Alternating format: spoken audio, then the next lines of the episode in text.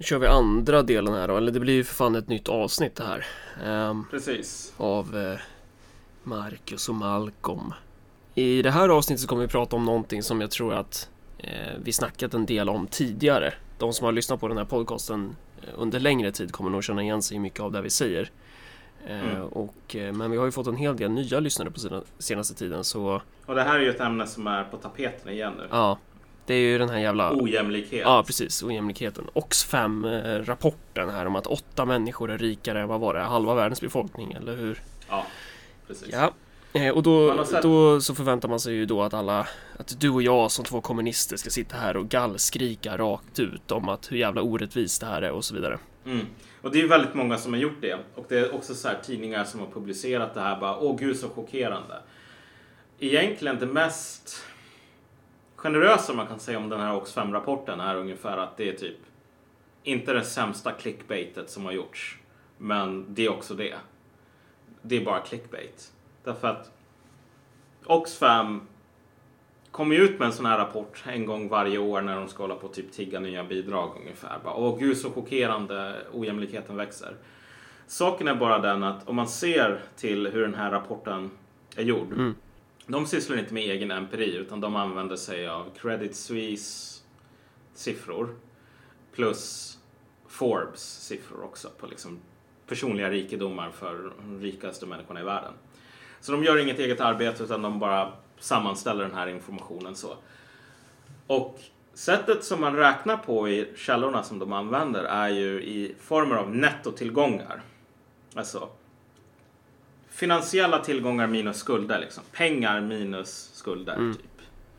Och tillgångar mäts i pengar. Ja, men precis. Och det där verkar... Man förstår kanske inte från första början varför det här är ett problem, Mm. varför det här är en katastrof.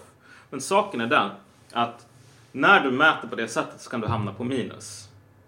Ehm, att en person som äger mindre tillgångar, liksom, tillgångarna är värda mindre Mm. än skulderna, är, är in, har alltså inte noll. Den här personen äger alltså ingenting, den äger minus tillgångar. Mm. Och det kanske inte framstår bara när jag säger det så här varför det är ett problem. Men om man räknar med den modellen så visar det sig att den fattigare delen av befolkningen alltså inte äger noll utan de äger typ minus hur mycket pengar som helst. Fattigaste segmentet, kommer inte ihåg hur många procent det var, 20 eller någonting. Men vi säger att den fattigaste 20 procenten äger alltså negativa tillgångar på 100 miljarder dollar. Hur, hur var det de kom fram till att de har negativa tillgångar överhuvudtaget? Ja, därför att alltså, någon person har, äger ett hus som är värt X och sen har skulder som är värda X plus någonting. Okej. Mm. Då har du alltså negativa tillgångar. Mhm, mm. Grejen med det är att enligt den här modellen som de använder för att räkna ut att ehm, åtta personer, åtta vita cismän äger mer än hälften av jordens befolkning. En svensk tioåring som har fått en 20-lapp av sin förälder. Vi antar att den här tioåringen inte har några bolån till exempel. Att den här tioåringen inte har alltså, skulder.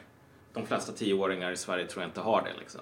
Men den här tioåringen som har fått en 20-lapp för att köpa en Snickers äger alltså mer tillgångar än ett par miljarder människor på den här planeten. Mm. Med det här uträkningssättet. Han hiphop, eh, var det MC Hammer du nämnde innan avsnittet? Ja, exakt. Det här är också den intressanta grejen. Att MC Hammer var ju den här snubben som gjorde Hammer Time. Om ni kommer ihåg den låten från Det finns bara 90-talet. en sak att klippa in här, men ja. I don't listen to hip hop. Och han levde ju loppan, var ganska rik ett tag och sen så köpte han massor med jävla grejer till liksom helikopter åt sina kompisar eller vad fan det nu var och så blev han pank. Och han är ju, eftersom man räknar skulder minus tillgångar, han är ju typ tusen gånger fattigare än en subsistensbonde i Namibia. Liksom.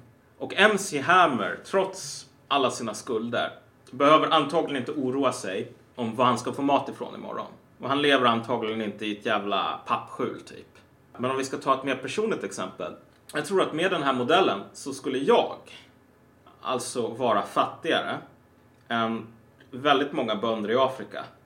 Därför att om du är en subsistensbonde i Afrika så du har inte mycket tillgångar men du har antagligen inte mycket skulder Mm. mätt i pengar. Medan någon som har ett lån, ett studielån till exempel, men som inte har massor med tillgångar. Mm. Har alltså en större kapacitet att vara skuldsatt. Så att med samma modell som man har räknat ut det här att ja, men åtta personer äger ehm, mer än hälften av jordens Mm. befolkning. Så kan man räkna ut att en tioåring är liksom, rikare än 3 miljarder människor eller 2 miljarder människor eller vad man nu hamnar på.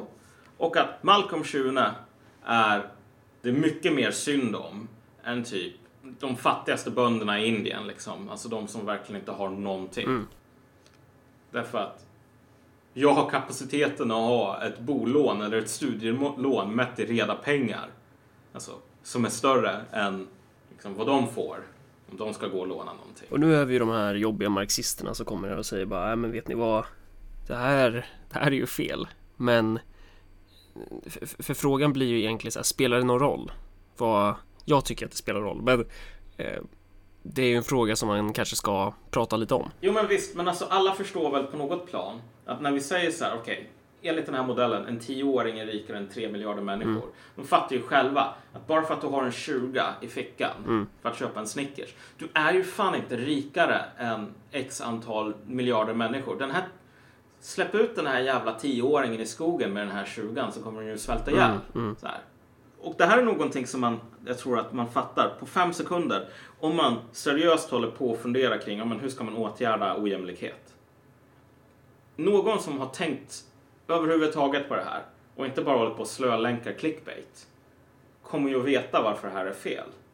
Och det är väldigt uppseendeväckande på ett plan att den här faktan har fått så stor spridning ut, och det har varit så lite kritisk diskussion. Typ. Mm. Om jag inte visste bättre så skulle jag nästan tro att det enda sättet som det här kunde ha skett var ju för att det inte finns något egentligt större intresse i att diskutera eller åtgärda ojämlikhet idag. Därför att om det fanns det så skulle det här skulle aldrig någonsin kunna få fotfäste. Mm. Typ. Ja, men det beror ju lite på hur man vill använda den här grejen när man snackar om det. Alltså, för vissa skulle ju argumentera emot dig och säga nu, ja men det här, det här är ju ett jättebra exempel på att visa på eh, att kapitalismen är ett dåligt system, typ. Eh, Vi behöver förändra kapitalismen, typ. Och då vill man ta fram ett sånt här exempel eller säga att så här, det finns jättemycket pengar ute i världen. Om vi bara delar ut alla de här pengarna, kolla vad bra saker vi skulle kunna göra. Du vet, att man använder det på det sättet. Men eh, problemet blir väl att det är ju inte riktigt det här det handlar om. Att man, man, Jo, man jo. lurar sig själv om man säger att ehm, om man ska försöka förstå ojämlikhet utifrån den här sortens måttstockar. Ja, jag har sett väldigt många feltolkningar på, på det här resultatet. Jag tror det värsta är väl ungefär att så här, de här människorna typ äger hälften av jordens resurser ungefär. Ja, men liksom, tänk dig en kaka och tänk att åtta personer tar hälften och sen så delar man upp det till andra. Det är det exemplet som jag har sett på. Liksom. Men jag menar, de här åtta personerna enligt Forbes äger runt 0,16 procent av total BNP Mm. så här, i världen. Det är inte direkt 50 procent. Så att det intressanta idag när man håller på att diskutera ojämlikhet är ju att jag satt och lyssnade på typ en marxistisk ekonom från Indien till exempel som heter Prabhat Patnaik. Talar en hel del om alltså, indiska bönders situation. Mm. De är ju verkligen globala losers när det gäller ojämlikhet. Typ. Skev resursfördelning, skev pengafördelning, allt det där. Och det var ju aldrig så att lösningen var men vi tar pengar från Mark Zuckerberg eller från de här åtta vita cis- cismännen. Utan vill man lösa den hemska situationen för indiska bönder och liksom för många så är den ju riktigt jävla hemsk. Då handlar det alltid i slutändan om att ändra på materiella omständigheter. Typ. Alltså så här, väldigt tråkiga bröd och potatisfrågor på ett plan. Liksom så här. Hur kan vi se till så att det är möjligt för en person att överleva utan att svälta ihjäl som en småbrukare? Alltså ägare av ett subs- subsistensjordbruk. Och där handlar det om sådana här saker som, ja okej, kan staten fixa fram utsäde, det vill säga alltså frön till nästa skörd Mm. till de här människorna så att de inte behöver köpa dem från Monsanto? Kan staten hålla på med riktade subventioner eller utbildningskurser i liksom småskaligt jordbruk, bla bla bla. Liksom. Väldigt lite kan vi ta de här tusen miljoner miljarderna från Bahamas eller vad det nu liksom skatteparadis. Som ju för övrigt inte används till någon slags konsumtion utan de ligger ju där på hög. Exakt. Och det är väldigt sällan som man ser en liknande diskussion. Uh, upplever jag det. Speciellt i västvärlden i alla fall. Därför att de flesta människorna här vet väl med sig att om vi skulle radera ut all global ojämlikhet och vi hade någon sån här kamp Mm. mellan rebellerna och imperiet här, den goda och den onda sidan. Alla vet ju att folk som bor i Sverige, de tillhör imperiet. De tillhör fan mig inte rebellerna. Det finns en anledning till att folk från andra delar av världen immigrerar till Sverige med, med ekonomiska fördelar i, i sikte. Och det är för att i Sverige, visst, det finns massor med människor som åker helikoptrar och så vidare. Men som, som, som svenskar inte har råd med. Men man befinner sig alltså de facto i så här topp 10 procent av befolkningen. Topp 10 och topp 20 eller något sånt. Det är inte alla som gör det. Befolkningen i världen menar du då?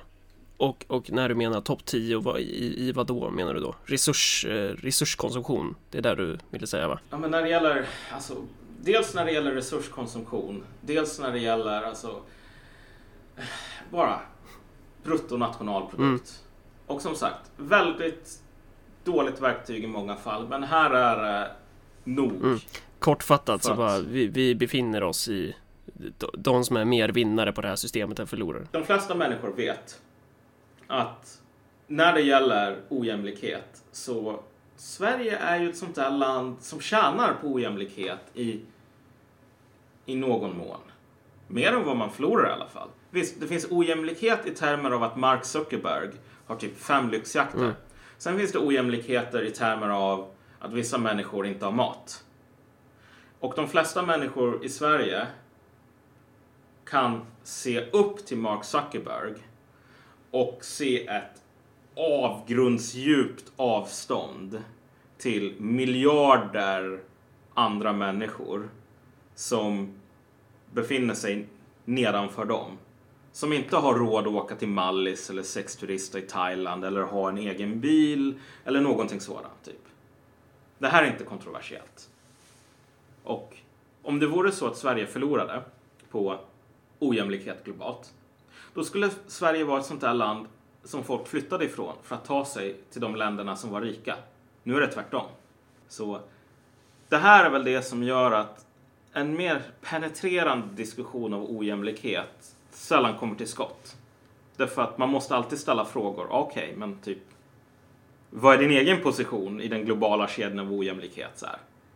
Och vad har du att förlora och vinna? Och det känns som att vi missar den stora elefanten i rummet för att problemet när man pratar om ojämlikhet är ju just det som den här Mm. Oxfam-rapporten visar på att så här Sättet som vi är vana vid att prata om orättvisor och ojämlikhet i samhället idag i mainstream-debatten är ju att mäta det här utifrån pengar. Att, att liksom värde och pengar är liksom samma sak, eller om man ska säga att, att resurser och pengar är samma sak, och det är det ju inte. Ja. Och det är väl det som är den här viktiga poängen att få fram, att när det gäller att förklara Sveriges, att, att befolkningen i Sverige lever vi är vinnarna på ojämlikheten så handlar ju inte det bara om pengar utan det handlar ju om, om faktisk ojämlikhet mätt i resurser, resurskonsumtion, tillgänglighet till de här resurserna, att vi har en högre levnadsstandard och sånt. Jag tror att det är en viktig poäng att poängtera eh, ganska tidigt här så att vi inte, Ja. så att inte folk så här tänker på, men vad fan, eh, vad är det egentligen de pratar om? För vårt sätt att se på det här är ju lite annorlunda liksom. Men om du tänker dig utifrån det, det som du just Ja. sa, vilket är helt korrekt. Gissa att en människa vet det här, eller anar det. Typ. Mm. Då kommer det alltid vara mycket enklare att ta, tala i termer om att om vi bara tar pengar och fördelar dem, liksom, tar pengar från de rika och fördelar dem till de fattiga, då har vi löst någonting. Då, då, då finns det inga problem i världen längre. Det är bara att sprida ut de här pengarna. Då, eller, eller det finns ju också den där klassiska som jag sagt i något annat avsnitt, va? men det här med alla de här eh, kapitalisterna som gömmer pengar i skatteparadis. Att bara vi tar in de pengarna så har vi liksom kunnat finansiera hela välfärden typ. Ja, Att man inte fattar att det här problemet är lite mer komplext. exakt. Och den andra saken är väl bara så här att i slutändan så anledningen till att marxister i Indien talar väldigt lite om den här sortens åtgärder som en lösning på någonting är ju för att man är mycket närmare den här grundläggande insikten om att alltså, det finns ett samhälle vilar alltid på någon form av resursbas. Liksom. Mat, vatten, skog, kol, alla sådana saker. Och den här resursbasen kivar människor med varandra om. Och pengar är liksom en spelmarkör som folk använder för att avgöra vem som har förtur på den här resursbasen. Men det är inte pengar som skapar den här resursbasen. I l- liksom, pengar har ganska stora potentialer. Du kan betala gruvarbetare för att gräva upp en liksom, kolfyndighet sådär. Du kan inte betala gruvarbetare för att med sina hjärnor skapa en kolfyndighet från tomma intet. Så även så här investeringar och liknande finns det alltid en fysisk gräns för. Och jag tror att de flesta människorna idag vet, speciellt i ett land som Sverige, där vi är bovar, vi, vi är en del av imperiet, vi är inte en del av rebellerna. Liksom. De flesta människorna vet ju att alltså, sådana här saker som klimatförändringar till exempel och det faktum att Nordpolen håller på att smälta just nu. Det är ingenting som du kan kasta pengar på. Det här är någonting som slår direkt på resursbasen. På det som människor kan kivas om. Vi tog ju ett annat exempel i något tidigare avsnitt. Det här med Kaliforniens torka typ. Ja. Att det, Kalifornien är ett av världens rikaste stater typ.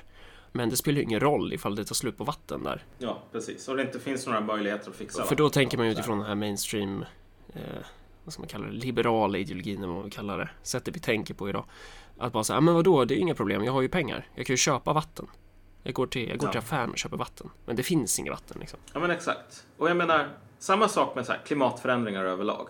Det här är någonting som mer eller mindre oundvikligt kommer att ha väldigt stor påverkan på typ var och hur man kan odla mat. I det yttersta fallet, vi säger så här att förmågan att, för oss att producera mat utan så här allvarliga störningar sjunker till en sån grad så att med den teknologin som vi har nu så kommer vi att kunna fixa mat till typ två miljarder människor. Och efter det så blir det otroligt knackigt. Så här. Inga pengar i världen kommer att hindra liksom, effekten av det här. Och visst, sådana här saker är skitjobbiga att tänka på. Och det är just därför som jag tror att de här Oxfam-studierna och liknande är ett sådant jävla opium. Därför att de ger dig möjligheten att låtsas vara upprörd. Och låtsas, jag tänker på det här. Det är lite som du vet, jag går och köper en jävla jalla och så ser jag att den här är någon planterar träd typ. Någonting händer Det är något stort på gång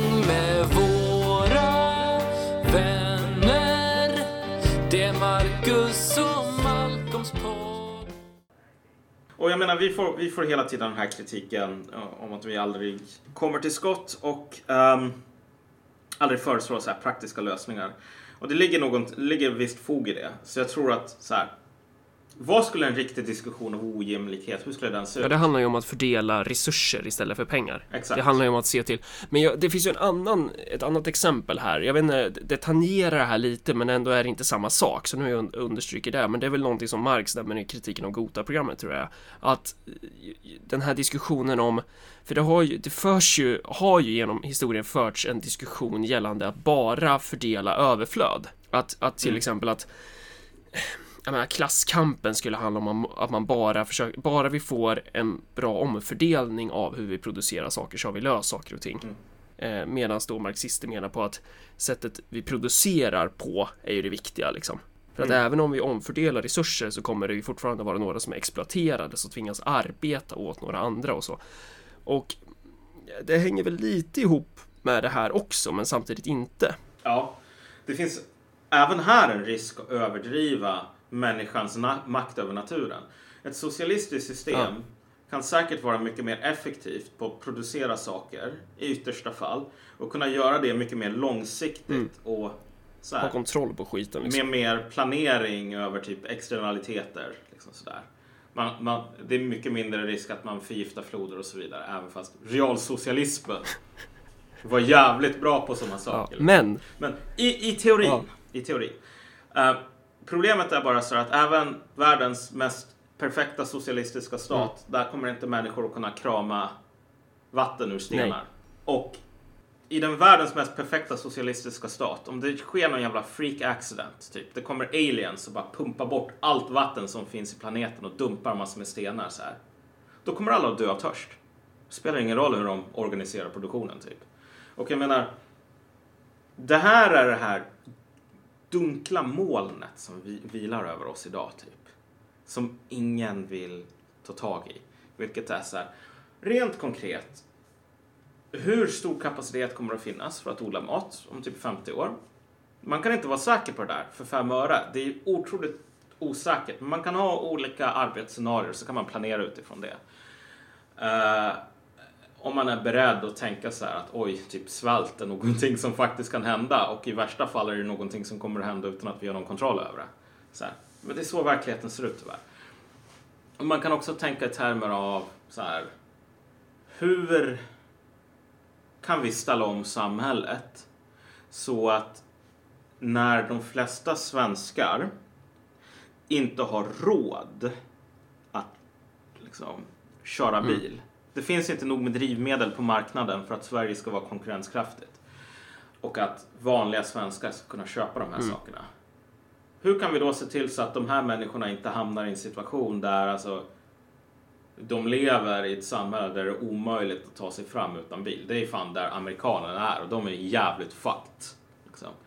Eh, men du vet, hur kan, vi, hur kan vi anpassa oss till förändringar i den här resursbasen?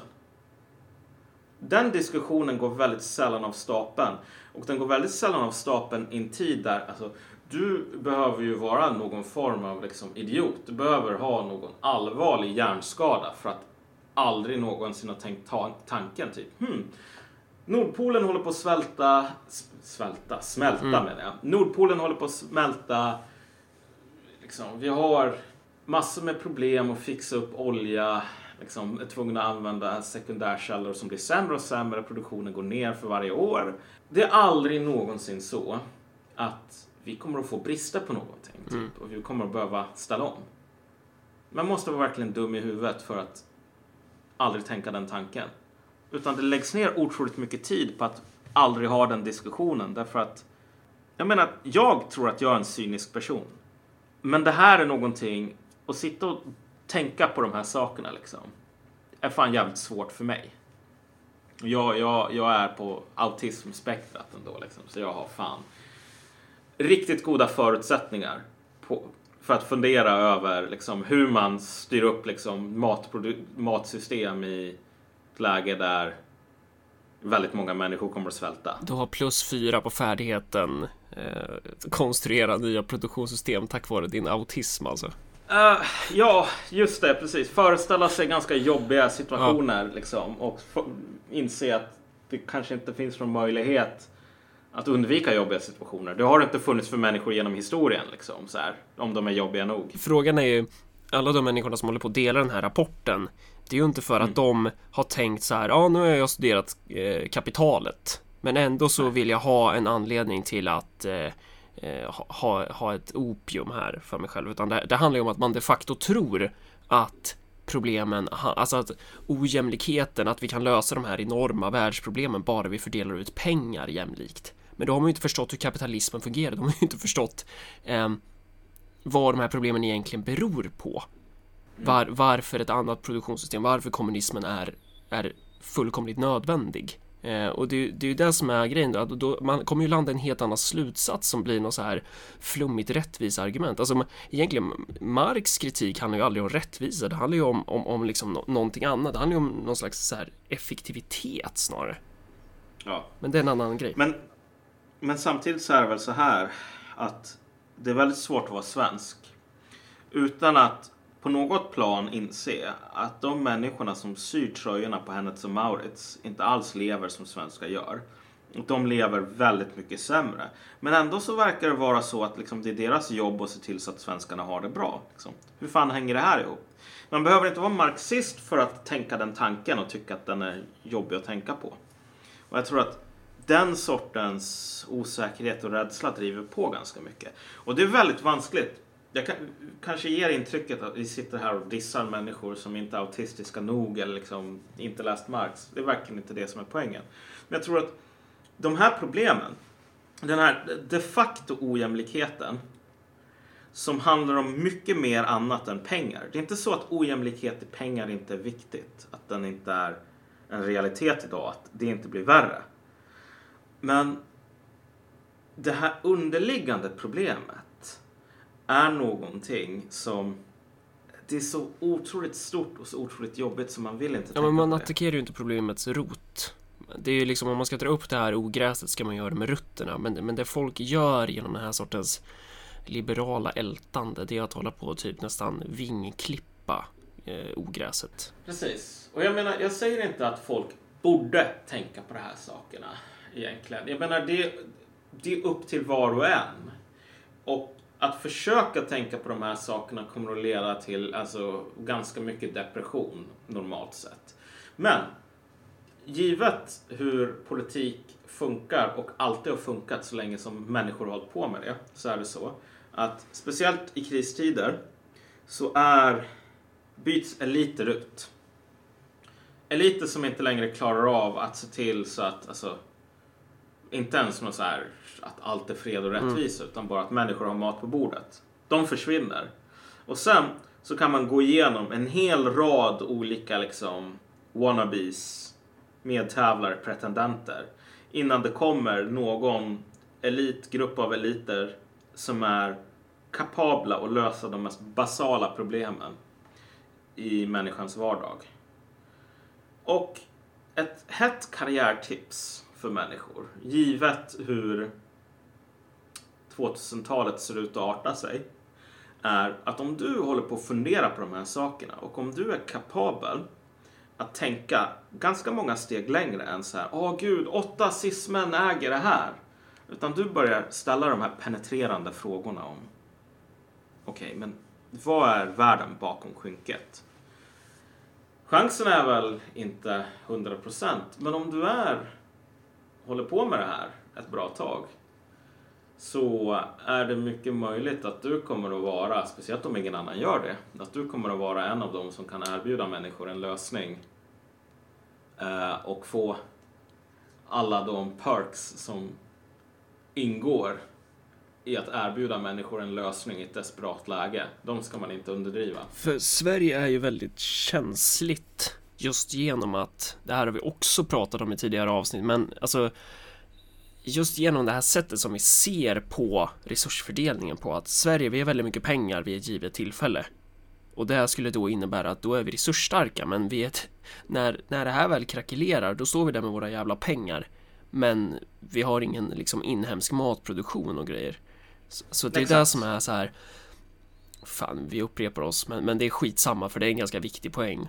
Eh, och det, ska man börja titta på hur, hur vi ska bygga socialistiskt, socialistiskt system i Sverige, eller vilket system man nu är intresserad av, eh, så handlar det ju om att börja titta på hur, hur löser man de här basala resursproblemen. Och där har kapitalismen givit oss eh, fördelar men också nackdelar. Det finns en väldigt effektiv darwinism eh, när det gäller sådana här politiska problem. Det är så här. Om du har ett problem och ingen löser det. Migrationsfrågan är väl ett exempel på det, men egentligen verkligen det är ett skitlitet problem jämfört med riktiga problem. Eh, men matproduktion till exempel. Det är så här, okej, du har ett problem med det och så är det ingen som löser det för att det är jobbigt. Då kommer människor att svälta och så kommer de att fortsätta att svälta och så kommer jättemånga människor att svälta ihjäl. Och så kommer de som sitter på toppen och blir mördade, typ, hängda från lyktstolpar. Så kommer man ta in nya människor och om de inte löser det här, då kommer de också bli mördade. Och så kommer man att fortsätta att mörda folk och så kommer folk att fortsätta att svälta. Ända fram tills någon kommer fram till en lösning, typ. Det är inte svårare än så på ett plan. Och jag menar, det, det är så här, när man väl vet det så är det på ett plan, det låter ju jätteelakt att säga, men det är ganska betryggande. Därför att alla människor har ett val här. Ett helt fritt val. De kan vara en del av lösningen eller så kan de vara en del av problemet. Och vi vill inte klandra någon utöver, utefter det valet. Utan vi vill bara poängtera att när det gäller sådana här saker som ojämlikhet, då är det en, att vara en del, inte av lösningen, utan snarare en del av problemet. Att och hålla på och länka sådana här saker som den här Oxfam-rapporten.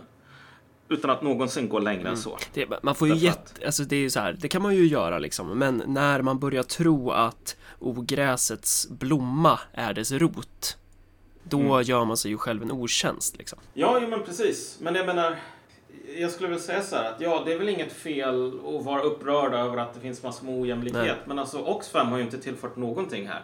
De har bara gjort vattnet grumligare. Därför att den modellen som de använder här är skräp. Det är så, här, så fort du säger det så säger du också att så här, svenska tioåringar är mycket rikare än två miljarder människor liksom, per tioåring. Och MC Hammer eller Malcolm Schune är bland de fattigaste människorna i världen och det är otroligt synd om dem. Liksom. Så här, det är bara bullshit.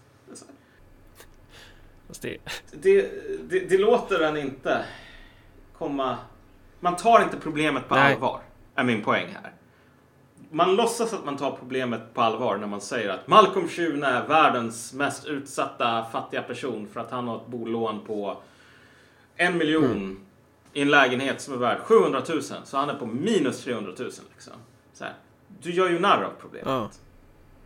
Och det är ju det som är så synd, för jag tror ju inte att alla människor vill göra nära av problemet. Vi, nej, vissa, verkligen vissa vill ju det. Alltså, Jag tror att så här, majoriteten av svenska vänstern vill ju definitivt, det, det är ju, de skulle ju avskaffa sig själva om de skulle börja tänka i marxistiska termer, men eh, när det gäller alla andra som håller på och länkar här så tror jag att det är klart att folk, folk ser ju att det, det, saker och ting är orättvist. Det gäller ju bara att kunna Ja. hitta problemets orsaker.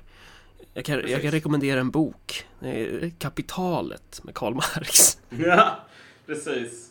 Ehm, ja, och jag kommer väl att länka på vår Facebook-sida en, två stycken föreläsningar av just denna Prabhat Patnaik som man kan kolla på om man är intresserad därför att de är väldigt bra och någorlunda relaterat till det som vi snackade Sånt om. borde du göra oftare. Ja, jag ska försöka bli bättre Använda på det. den eh, grejen. Och vi borde försöka ö- ö- överlag, fan vad kul det är att folk har börjat eh, kommentera och, och liksom sprida avsnittet mycket mer. Det är så här forumtrådar börjar få liv, det är folk som kommenterar på Facebook, det är kommentarer på Soundcloud. Det är riktigt nice, måste jag säga. Det är, Ja, vi är ju fan dåliga på att interagera med de som lyssnar på den här skiten liksom. ja. Men, men det känns som vi är ganska klara med ämnet nu va? Och åter, återigen vill jag bara poängtera att så här, fortsätt hata på rika människor. Det är aldrig fel. Det är ju jättebra. Det är ju, for, fortsätt det. Alltså så här, håller man på och gömmer tillgångar i skatteparadis, det är ju klart som fan man ska ha.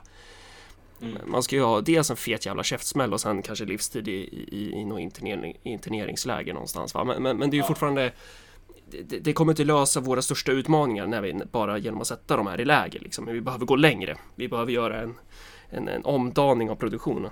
Problemet är när man gör det här, jag vet inte, hatet för de här åtta vita cismännen till en ursäkt för att, alltså inte att inte undersöka sitt personliga moraliska ansvar, utan snarare att inte undersöka hur jävla superfucked man kommer att vara även efter man har konfiskerat de här pengarna.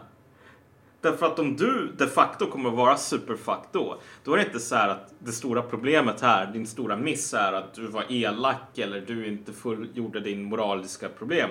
Ditt stora problem är att du kommer att vara superfucked. Och, du, och det är du som kommer att tycka att det är tråkigt då. Precis. Eh, vi ska säga någonting mer om, eh, det finns lite t-shirts Fan, jag håller på att spy typ. Det finns lite t-shirts som, eh, som man kan beställa. Eh, och ni som redan har gjort det, kom ihåg att swisha de där jävla pengarna också eller sätt in dem på det där PG-kontot som står angivet på Örebropartiets hemsida. Annars så kommer det ingen t-shirt. Det är vad jag ska hälsa från Närkes tomteverkstad. Eh, och eh, Ja, det är väl det i princip. Om man gillar det här avsnittet så fan sprid det och kom in och kommentera på vår Facebook. Vi har säkert varit jävligt otydliga i det här avsnittet som, som vi tenderar att vara ibland, men Ehm, kommer frågor och, och synpunkter och allt sånt. Det är asnice och eh, vill ni skicka en gåva via Swish så gör ni det till 0790 10 72 23 och eh, man kan också signa upp sig på våran Patreon som för övrigt har vuxit rejält. Riktigt jävla nice. Det går ju framåt alltså. Fan vad synd, alltså man, man tänker att folk borde ju hata, hata oss nu när du skriver för Göteborgs-Posten och, och, och du börjar liksom... Du, Ja du, ja jag vet inte. Jag orkar inte säga någonting om det. Vi kanske återkommer till min nya status som högerspöke när jag känner mig lite mindre bitter och cynisk. Liksom. Eh, men inte ikväll. Nej. Eh, ja, är det något mer vi vill ha sagt här? Nej, det tror jag inte. Ja, men på återseende helt enkelt. Yes.